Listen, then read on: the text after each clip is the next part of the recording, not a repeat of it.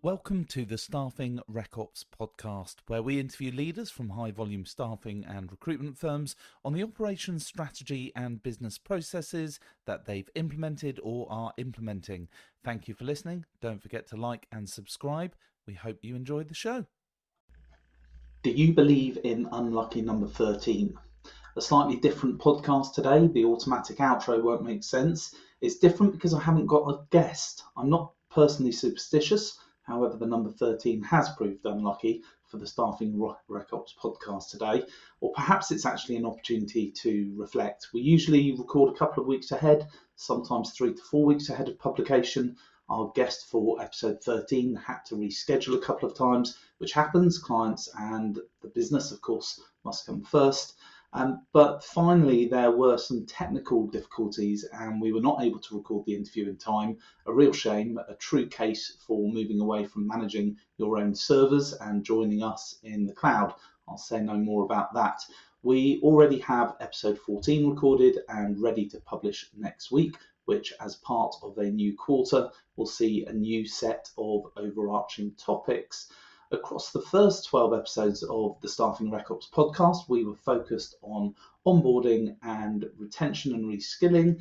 And I would like to say a huge thank you to every single one of our guests for sharing their experiences and perspectives on the challenges, opportunities, and solutions to a whole host of things that fall under those banner topics.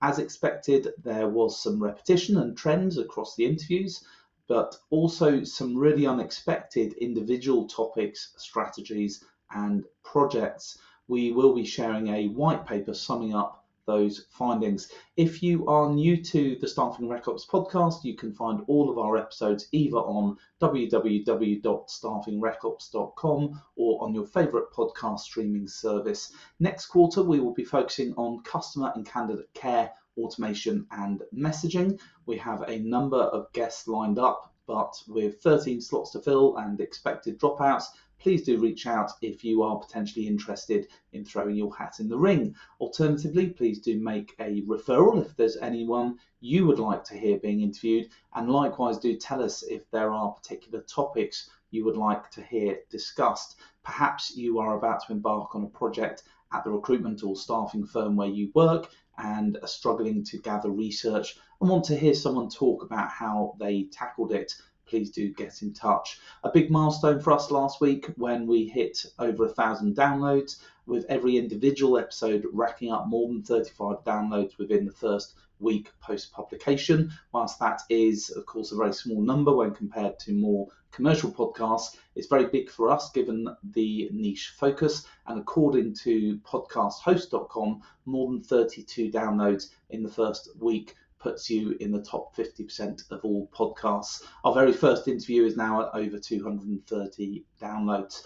I will finish off by saying, whilst I'm used to interviewing people from my own time working in recruitment in the early days of my career and from hiring people myself also, interviewing someone on a podcast is very different to interviewing someone for a job. At least it's definitely felt like that for me. I'm learning and I would love your critique and suggestions. I don't pre plan questions other than knowing very roughly what my guest is going to be speaking about and my opening question because I want it to be more of a real conversation without agenda or expectation. However, if there are questions you, the listener, would like to hear me ask guests, then please do let me know.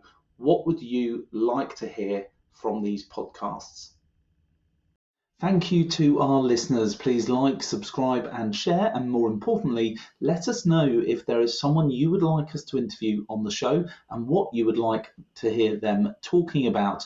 What strategic and or operational changes are you planning to implement in your staffing slash recruitment firm? Lastly, thank you to our sponsor Employee, providing front and middle office solutions to a range of staffing and recruitment organizations on the Salesforce platform. That's all for today. James Lawton signing out.